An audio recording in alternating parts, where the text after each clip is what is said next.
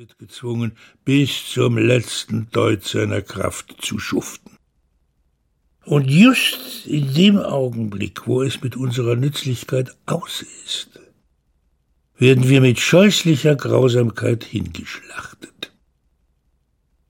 Wenn es erst einmal ein Jahr alt geworden ist, hat kein Tier in England mehr eine Vorstellung von Muße und Glück. Kein Tier in England ist frei.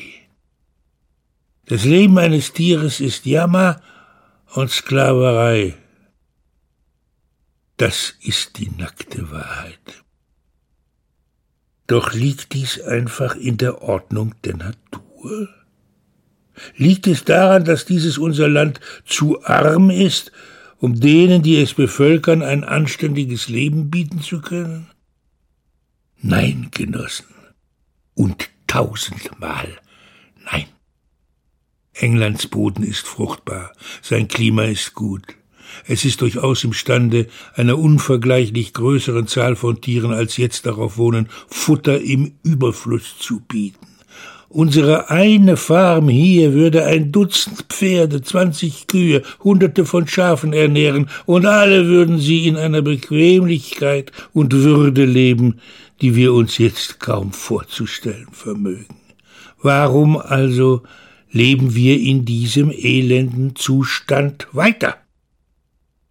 Weil uns fast das gesamte Produkt unserer Arbeit von Menschen gestohlen wird. Darin, Genossen, liegt die Antwort auf all unsere Probleme.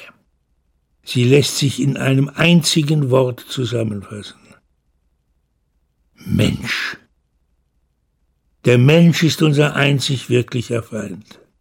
Lasst den Menschen von der Bildfläche verschwinden, und der Urgrund von Hunger und Überarbeitung ist ein für allemal beseitigt. Der Mensch ist das einzige Geschöpf, das konsumiert, ohne zu produzieren.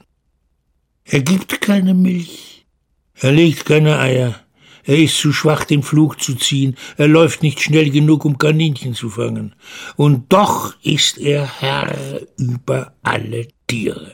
Er schickt sie an die Arbeit und lässt ihnen dafür das bare Existenzminimum, damit sie ihm nicht verhungern und den Rest behält er für sich. Unsere Arbeit ackert den Boden, unser Dung düngt ihn, und doch gibt es keinen unter uns, der mehr besäße als die nackte Haut. Ihr Kühe dort vor mir, wie viele tausend Kalorien.